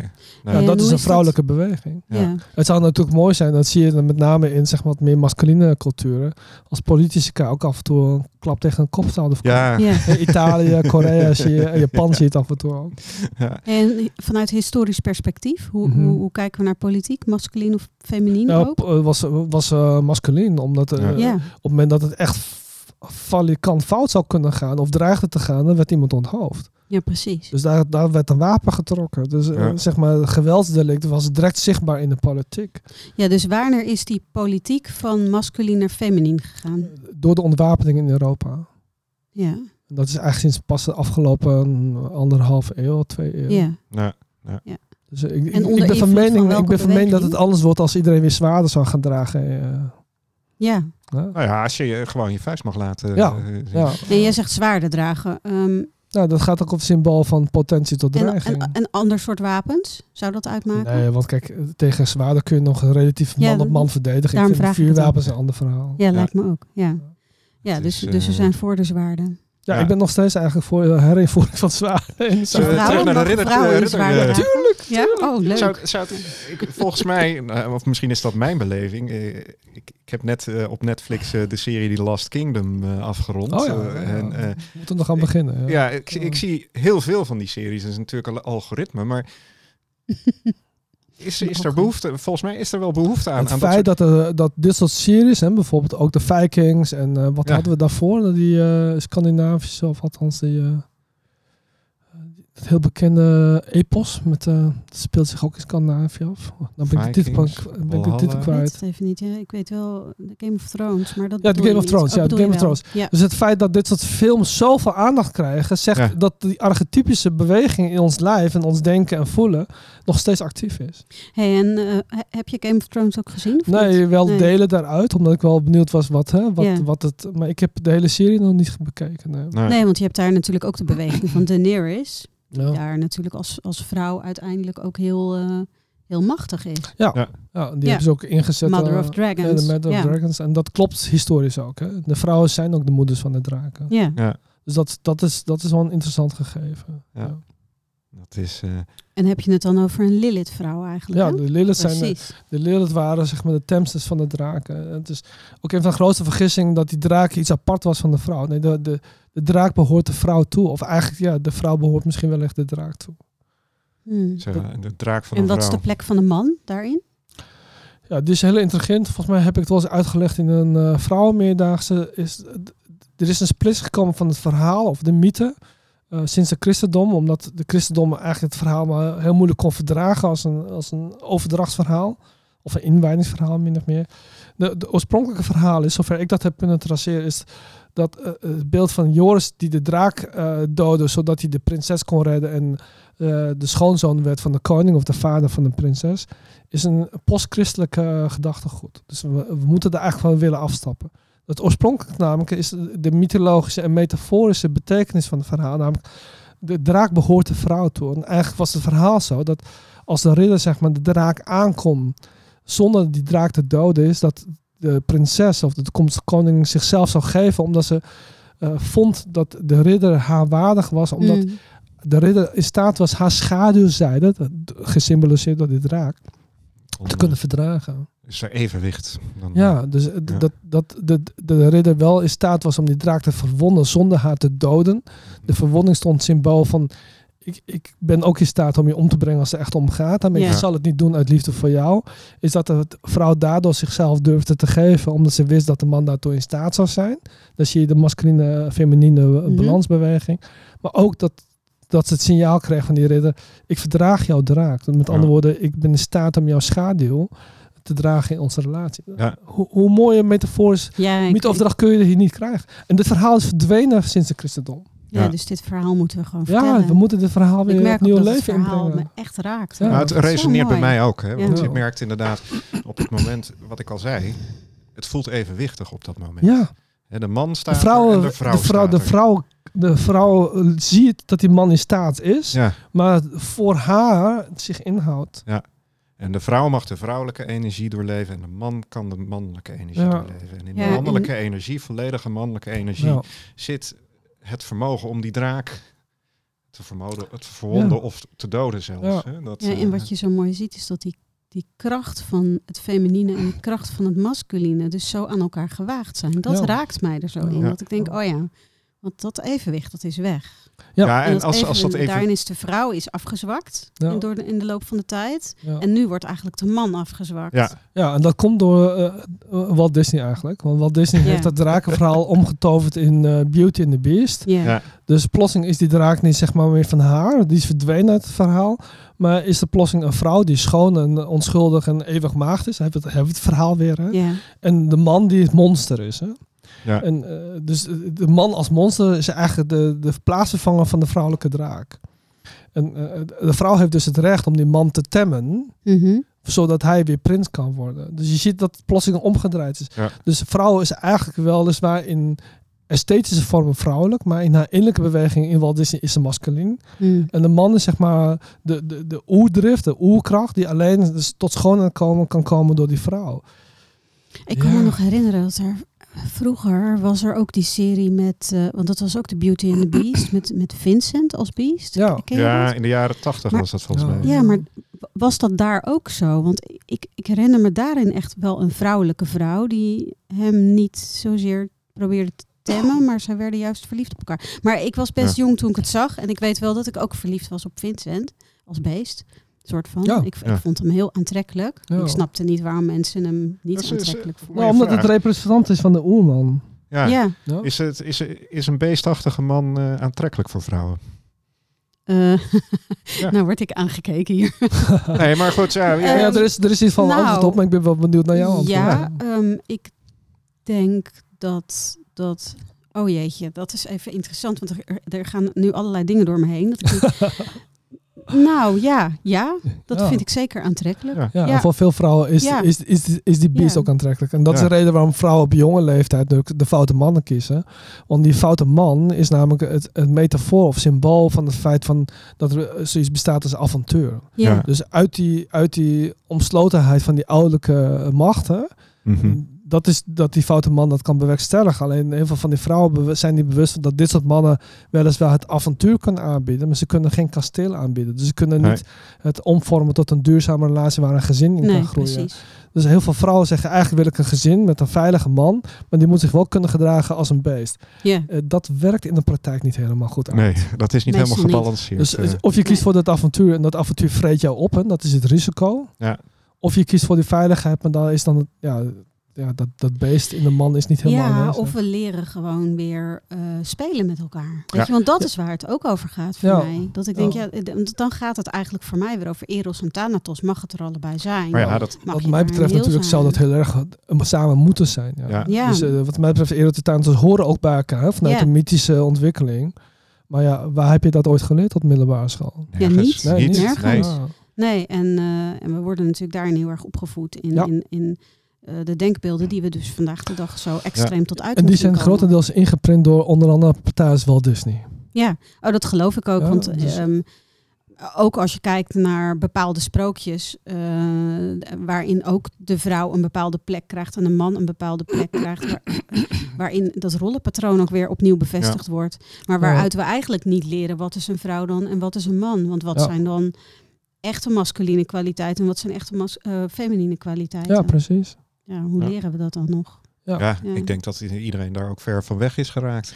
Ja, Dus, omdat er heel veel diffuse beelden bestaan wat mannelijk en vrouwelijk is. Ja. Dus het is geen algemene gemene delen die iedereen zeg maar, als een soort standaard zou aanvaarden. Nee, Ja, maar als Nee. iedereen zijn eigen denkbeeld over vrouwelijk en mannelijk op na wil houden, ja, dan wordt het wel een beetje een janboel. Want dat betekent dat jij dat op jouw manier doet en ik op mijn manier en Irani weer op haar manier. Ja. En we vinden elkaar niet echt. Hè? nee, dat is, nou ja, kijk, dat is waar de huidige maatschappij naartoe wil op alles. Hè. Alles moet eh, voor ieder individu eh, Ja. fijn en leuk en, en eh, joepie zijn, om het zo eens te zeggen. Toch werkt het niet zo. Nee, tuurlijk niet. Nee. Hoe kun je dat ja, nou zo... er is, er is Ja. een heel belangrijk beginsel wat heel veel mensen vergeten. Jouw recht op vrijheid en keuze beperkt mijn recht op vrijheid en keuze. Ja. Ja. Want ik moet daarin zeg maar faciliteren om jou te willen te zijn.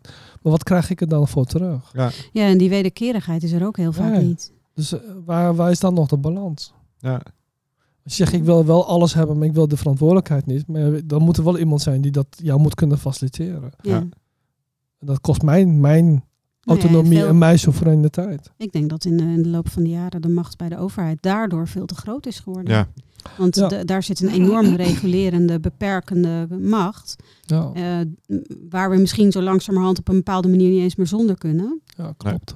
Maar we zijn zo afhankelijk van wet en regelgeving geworden. dat we Ja, zelf maar niet eens meer kunnen bepalen of de boom in de achtertuin wel of niet weggehaald kan worden. Ja. zonder dat de politie erbij Ja. komt. Ja. En we maken onszelf ook afhankelijk daarvan.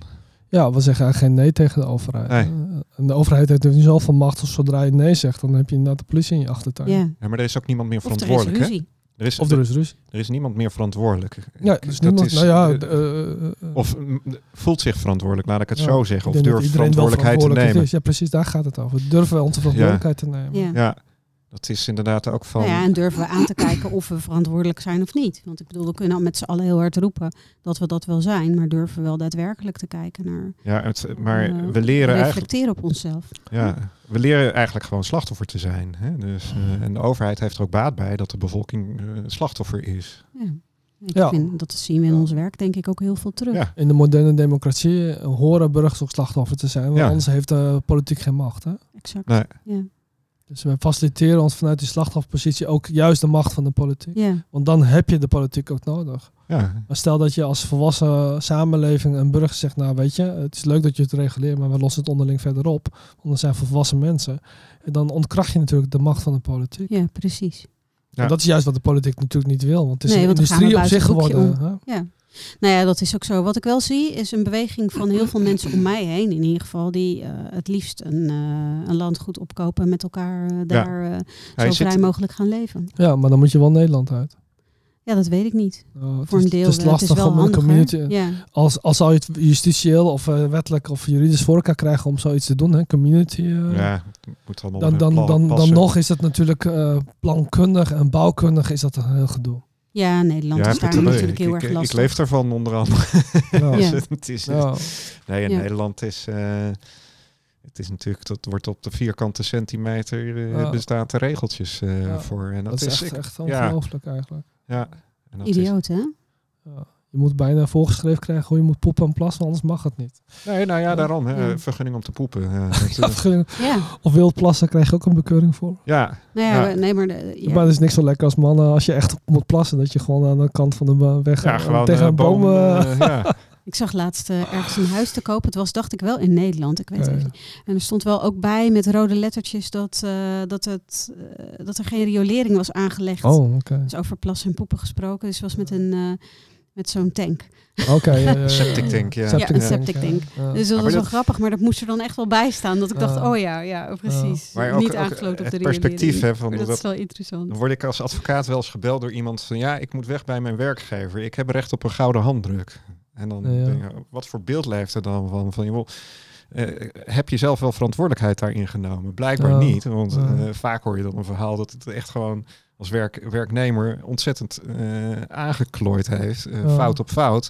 Ja, dan heb jij geen recht op, op, op een gouden handdruk. Ja. Maar het beeld leeft, je bent werknemer, je wordt beschermd. Dus je hebt recht... eh, Ja, en politici en bestuurders krijgen ook een handdruk. Dus ja, waarom ik niet? Hè? ja, Ja. Ja, en dat is eh, meestal een platina eh, handdruk. Ja, of een paar miljoen bonus. Hè? Ook al eh, gaat het bedrijf ten gronde. Ja, hoe Ja. doe je dat in Nou ja, dat is een Ja. mooi voorbeeld van Philips natuurlijk. Ja, daar heeft de aandeelhoudersvergadering tegen gestemd. Maar ja, ik weet niet of, of, of dat juist is, maar die eh, Van Houten heet die geloof Ja. ik. hè? Dus, eh, die zei, ja, ik heb mijn hele leven aan Philips gegeven. En dan ja denk ik hallo, ook dat is ook jouw keuze. ja, waar, waarom en eh, wa- wat is het motief voor jou geweest om jouw leven aan Philips te geven? Of, hè, vanuit wat voor perspectief Ja, doe je dat? Ben je daar nou echt armer van geworden? Dat zou Ja. ik nog kunnen Nee. vragen. Ja, precies.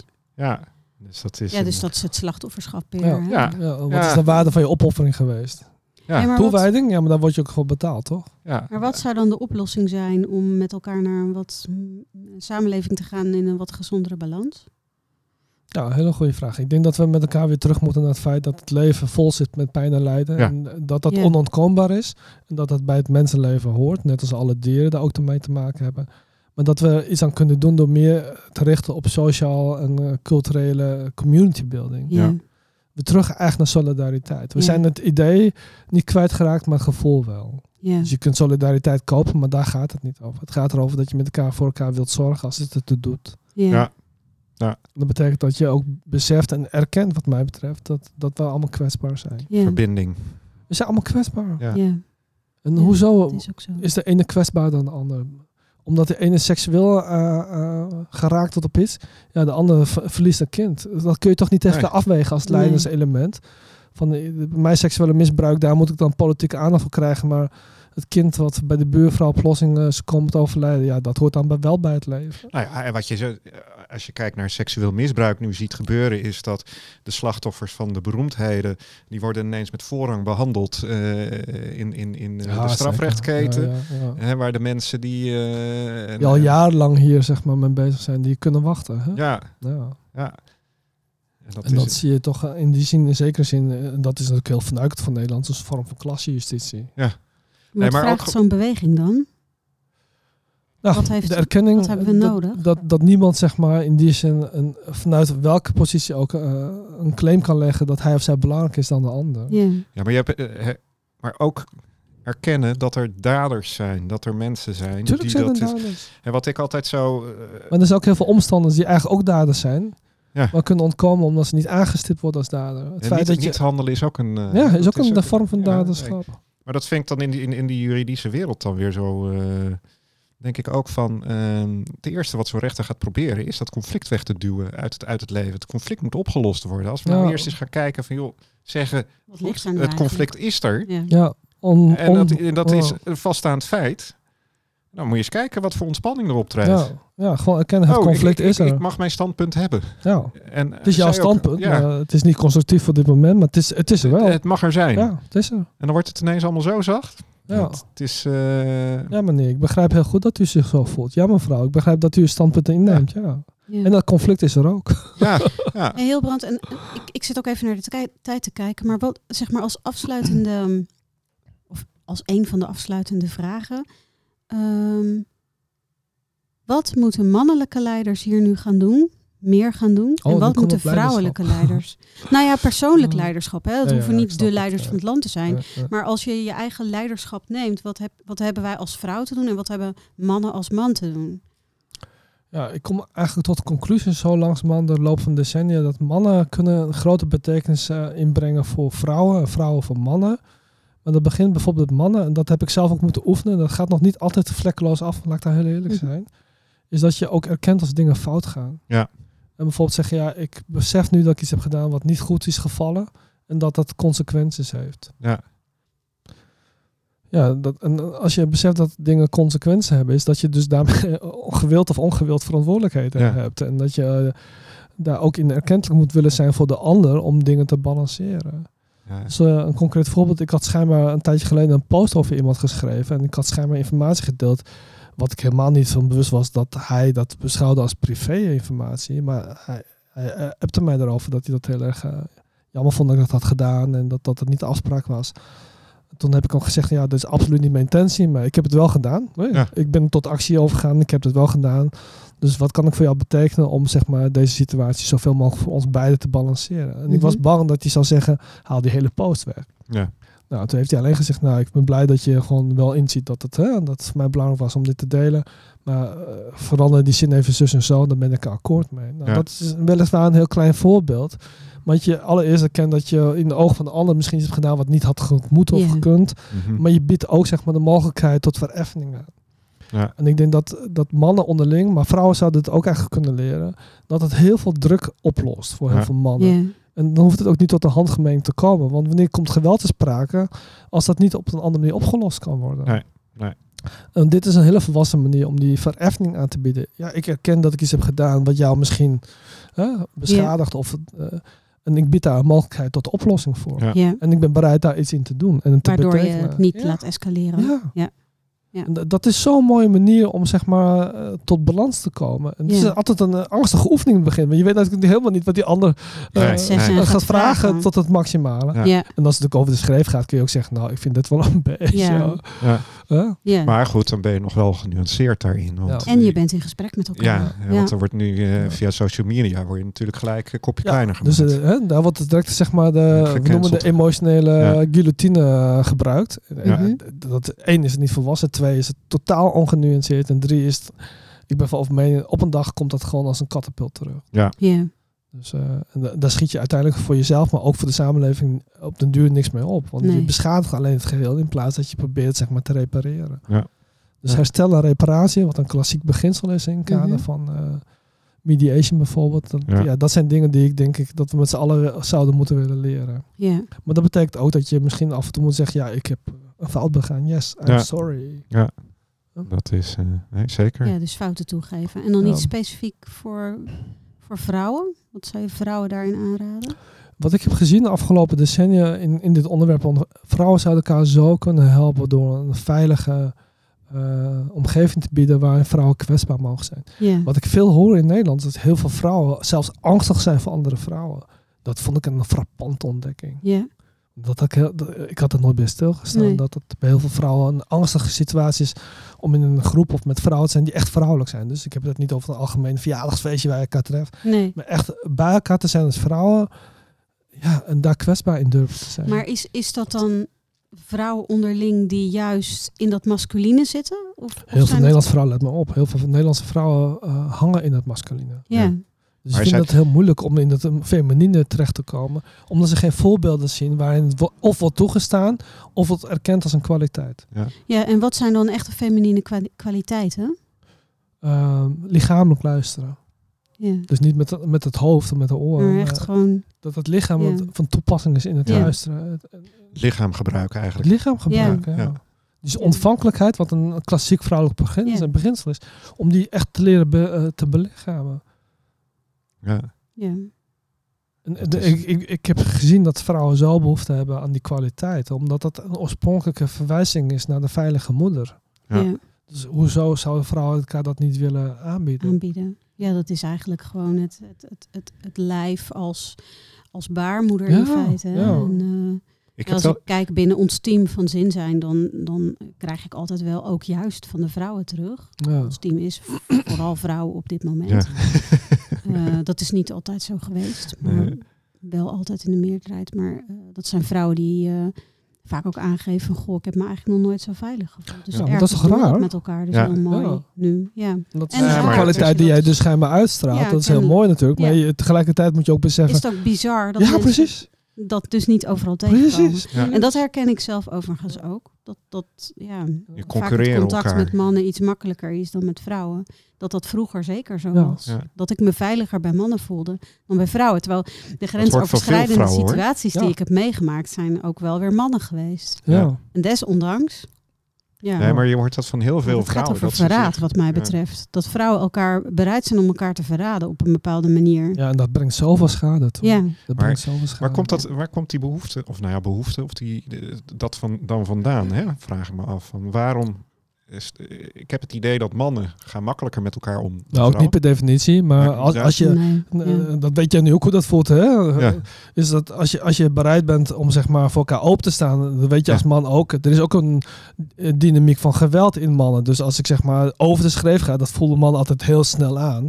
Ja, dan kan het wel eens tot klappen komen. Ja, Ja, en eh, ben ik bereid tot zover te gaan. Ja. Als je een beetje slim bent, dan overweeg je dat wel of niet. Afhankelijk van je lichaamskracht. ja. Ja. Maar mannen leren heel snel daardoor, oké, hier is een grens. Hij is sterker dan ik. Ik Mhm. kan beter even een stapje achteruit doen. Hè? Ja. ja. Ja. Maar bij vrouwen is het inderdaad, eh, dat hoor ik van mijn eigen vrouw ook terug. Ja, dat je, dat je op moet passen bij wijze van dat je niet het mes in je rug krijgt. eh. ja, wat is dat dan?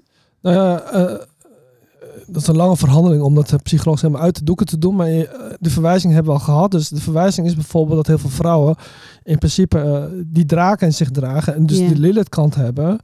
Maar zich willen representeren als die Eva, de schone, de onschuldige, de reine. Daar zit het verraad. En, en, het feit dat, dat als, als die zogenaamde Eva laat eh, zien of tegen een andere vrouw zegt, maar jij bent ook nog die Lilith, jij bent die, die, hè, Ja. Mhm. die, die lelijke draak, zeg maar. Ja, dat valt bij heel veel vrouwen niet heel goed. Dus de vrouwen kunnen hun schaduwkant niet aankijken in dat soort. eh, Nee, het gekke is dat Dus vrouwen dat verwijten we... elkaar de schaduwkant. Ja. precies. ja. En daarmee verloochenen ze de eigen schaduw. ja, Terwijl dat zoveel grondstof is voor creativiteit en, en, en, en nieuwe Nou ja. ontwikkeling. Hè? Dus het is Ja. niet alleen maar destructief en negatief. Nou ja, ik heb dus zelf heel erg gemerkt. Ik vertelde al eerder in de podcast dat ik ehm, eh, een bepaalde visie heb over eh, grensoverschrijdende situatie die ik heb meegemaakt, die echt Mhm. eh, niet mals was, om het maar even zo te zeggen. Ja. En de meeste vrouwen die ik hierover gesproken heb, vriendinnen, maar ook wel collega's, die vinden dat ik veel te veel eh, verantwoordelijkheid neem voor wat er gebeurd is. En Ja. die vinden het belachelijk dat ik geen aangifte heb gedaan. Ja. Die vinden het belachelijk dat ik niet boos ben. Terwijl ik zelf gewoon zo goed kan voelen hoe groot mijn aandeel van verwarring is geweest. Hè, en dat ik, dat ik daarmee ook echt iets in mezelf heb moeten aankijken.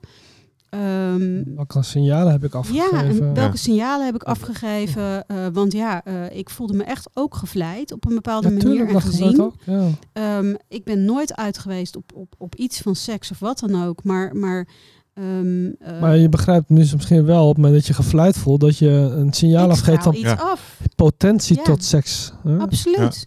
En dat dat dat je dat- verstaan wordt, is helemaal niet precies. vreemd. Nee. En dat ik overrompeld word en vervolgens in een freeze-toestand terecht ben gekomen. Ja. En niet heel duidelijk om me heen heb geslagen, Ja. letterlijk en figuurlijk, maar het ingeslikt heb en uit mijn lijf gegaan ben. Ja, weet je, dat kan ik de ander niet verwijten. Wat ik de ander wel kan verwijten is het gedrag wat hij heeft vertoond. Ja. En, en hem op zijn eigen verantwoordelijkheid wijzen. Dat heb ik gedaan en er kwam alleen maar ontkenning tevoorschijn.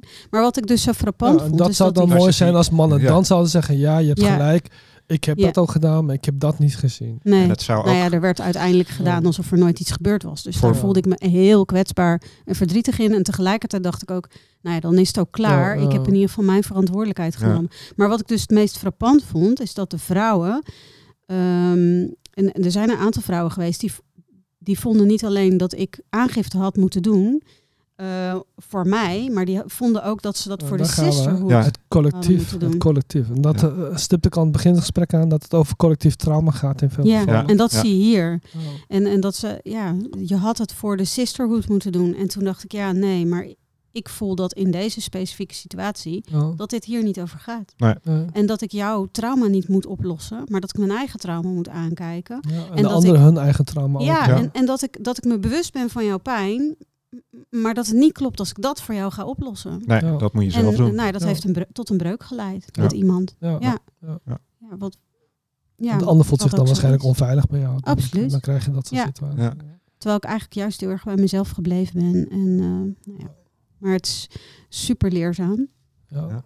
Ja, en misschien moet de man dan inderdaad in dit soort situaties realiseren dat als hij een grens overgaat en bij een man dat hij een ram krijgt en bij een vrouw dat dat een eh, ander effect heeft. Ja. En dat nee, eh, dat het toch gewoon ook nee is. Ja. Maar het is eigenlijk heel complex. Want als je als vrouw dus eigenlijk een, een man wilt en eigenlijk ook de beest, hè? Ja.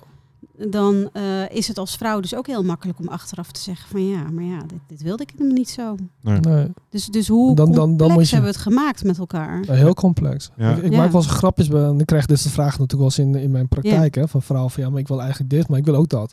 Ja. Dus nou, eigenlijk wat je wil is eigenlijk zeg maar die, die vent op die Harley Davidson, maar hij moet wel een accountant zijn. ja. Dan heb ik er toch weer een bepaald beeld bij. Ik, dat is toch niet helemaal... dus je wilt wel Ja. zeg maar de duurzaamheid en stabiliteit en consistentie van die accountant. Ja, Maar je wil ook avontuur en Ja. eh, het idee dat er nieuwe dingen kunnen gebeuren en dat er het leven, Precies. et cetera. hè. Omschrijf je nou zo'n eh, zouteloze hipster? Of, eh? Ja, of ja. wel, ja. ja. Ik, ik maak Ja. wel eens grapjes tegen mijn vrouw. Van, volgens mij ben ik toen een nieuwe leren jas en een motor en een nieuwe vrouw. toen zei ze, nou, doe de eerste de, de twee maar niet en de derde, eh, d- dan ben je mij kwijt. Dus, Ja. Ja. Dus, eh, nou, lijkt mij een mooi moment om eh, te gaan afronden. Ja, ik zou nog wel honderdduizend Ja, dingen kunnen- willen weten. En dat is ook hartstikke leuk. Dat gaan Ja, we natuurlijk ja, ook een andere dus, keer misschien. Nou, Hilbrand, nogmaals eh, dank eh, dat je naar Zoetermeer hebt willen komen. Ja, graag gedaan. We hebben weinig systemische dingen gehad, geloof ik. Maar we Ja, hebben wel een inhoudelijk gesprek. Inhoudelijk Ja. gesprek, Ja. ja, precies. Dat is, eh, nou ja... Is er nog iets wat je wilt toevoegen dan? Oeh. Nou, Volgens mij eh, 1, 2, 3 niet. Want net wat jij zei, er zijn duizend dingen om te beginnen we onderwerp. Ja, precies. Dan beginnen we Ja. opnieuw. Ja. Nou, misschien wil ik dit toevoegen. Ik denk dat er gewoon noodzaak is dat mannen en vrouwen in een veilige setting Ja. dit soort gesprekken vaker met elkaar moeten gaan voeren. Ja. En zonder oordelen en zonder veroordeling of Ja. moedwil om de ander te kiel halen of onder de guillotine te leggen. Maar laten we eens maar eens naar elkaar leren luisteren. Ja, En Ik heb er ook zoveel van geleerd om naar vrouwen te luisteren met hun pijn en hun verdriet. Maar ik heb die vrouw ook uitgenodigd om dat andersom te doen. En Ja. tot mijn grote verbazing hebben heel veel vrouwen nooit stilgestaan. Dat mannen ook gewoon mensen zijn van vlees en bloed Ja. met hun eigen Ja. pijn, verdriet, trauma's, et cetera. ja. En- en Het creëert uiteindelijk heel veel compassie voor elkaar. Volgens mij is dat in deze gespannen wereld broodnodig. Ja. Ja. Ja. Hey, en om dat te leren eh, kunnen we mensen naar jou verwijzen, hè? Want jij doet Oh, mannenweekenden. ja, natuurlijk. Ik doe mannenweekend. Maar, Ja, Ja. precies. Wanneer is de volgende? Eh, de, voor de nieuwe deelnemers is dat eh, maart en april volgend jaar. Ja. Oké. Eh, we doen dit jaar nog wel een herhalingsoproep van voormalige deelnemers. Ja. Dan doen we ook de Parsifals Man Return. Dat zijn mensen die al groepen hebben gedraaid die iets dieper willen en ook iets van herhaling willen. Ja. Ja. Maar de nieuwe groep is welkom in eh, twee- twee- 2023. En ging jij nou ook nog iets doen voor mannen en vrouwen samen? Ja, dat staat in de planning. Maar ik heb nog geen idee eh, of daar echt animo voor is. Nee. Als mensen daar animo voor hebben, waar moeten ze dan kijken of Eh, reageren? we hebben het nog niet gepubliceerd, maar ze kunnen altijd op LinkedIn reageren op posts die hierover gaan bij mij. Ja. Ah ja, top. Oké. Eh, Nou, eh, je hebt in ieder geval één ik schrijf af en toe, hè, ik schrijf af en toe over man en vrouw. Dus ja. Ja. Ik ben van mening dat we zover zijn dat we dit soort dingen samen zouden moeten kunnen oppakken. ja, dat denk ik ook. Ja, Ja. ik denk dat de tijd daar ook Ja. voor is. En ik denk ook wellicht als we het open gaan stellen, dat er dan wellicht wel animo is. Ja. Zeggen. Precies. precies. En wij zijn ook iets eh, aan het plannen, Oh ja, Floris. ja, wij gaan ook eh, iets met man-vrouw weekend Ja. Hartstikke Het mooi. is, Ja. Ja. met elkaar. Naar meer, hè, zo. Ja, nee, maar ja, weet leuk. je wat ik, wat ik zei? hè? Het is, Oh. ik zei dat al, eh, ik weet niet of ik het al in de podcast gezegd heb, maar als we kijken naar de leeftijdscategorie eh 14 tot 21 jaar hè, van jongens, vaak zijn het jongens van dan gescheiden ouders Ja. die bij de moeder zitten. En dan denk ik ook van ja, klinkt misschien cliché, maar een mannelijk voorbeeld, of in ieder geval voelen wat de mannelijke Ja. energie is. Ja. En inderdaad is gewoon fysiek op je bek gaan. ja. Hè, en is voelen. Maar ook gewoon dat je kunt Ja. ontdekken dat het lichaam dat prima aan kan. Ja. En dat het misschien wel eens wel pijn doet, maar je gaat er Ja. niet dood aan. Ja, precies. En Ja, en, en ook de ontmoeting. Want ik vind dit soort weekenden, dit soort trainingen, daarin vinden ander soort ontmoetingen plaats dan dat je Ja. normaal Ja, vindt. absoluut. Ik denk dat we daarmee... eh, Ik vind, ik, voor mij was het in ieder geval een verrijking. Ik vind het echt een aanrader. Ik zou Ja. het elke man. eh, ik heb hem ook eh, veel gedeeld, de man Oké, 23. oké, ja. Dus, eh, ja, wat Ja, ik denk wat ons, ons programma heel uniek maakt, is dat ik zelf uit de vier verschillende mantrainingen die ik zelf ooit heb mee heb gemaakt, ja, en plus het systeemswerk gecombineerd heb. Hè? Ja. En dat Ja. het niet zeg maar vuurtjes stoken is en talking sticks en eh, tent opzetten, vissen met ze jagen. Ja, dat, zit, dat soort elementen zitten niet Ja. in. Maar het is wel een combinatie van eh, lichamelijk, emotioneel, mentaal, spiritueel en psychologisch werk. Met lichaamswerk erbij. Ja. Ik denk dat ons programma dat er echt wel uniek maakt. ja. mooi. Dus, eh, Oké, Oké, nou, Nou, ehm, voor mensen die geluisterd hebben, dankjewel voor het luisteren. Hartstikke leuk dat jullie er tot het eind bij zijn geweest. Ja. Laat ons even weten wat je ervan vond. Ehm, ideeën, tips, eh, feedback, allemaal Gasten. welkom. tips Ja. voor gasten. Tips voor gasten ook welkom. ja. En eh, nou, een hele fijne dag. ja, Hey, fijne dag. voor het luisteren. dag. dag.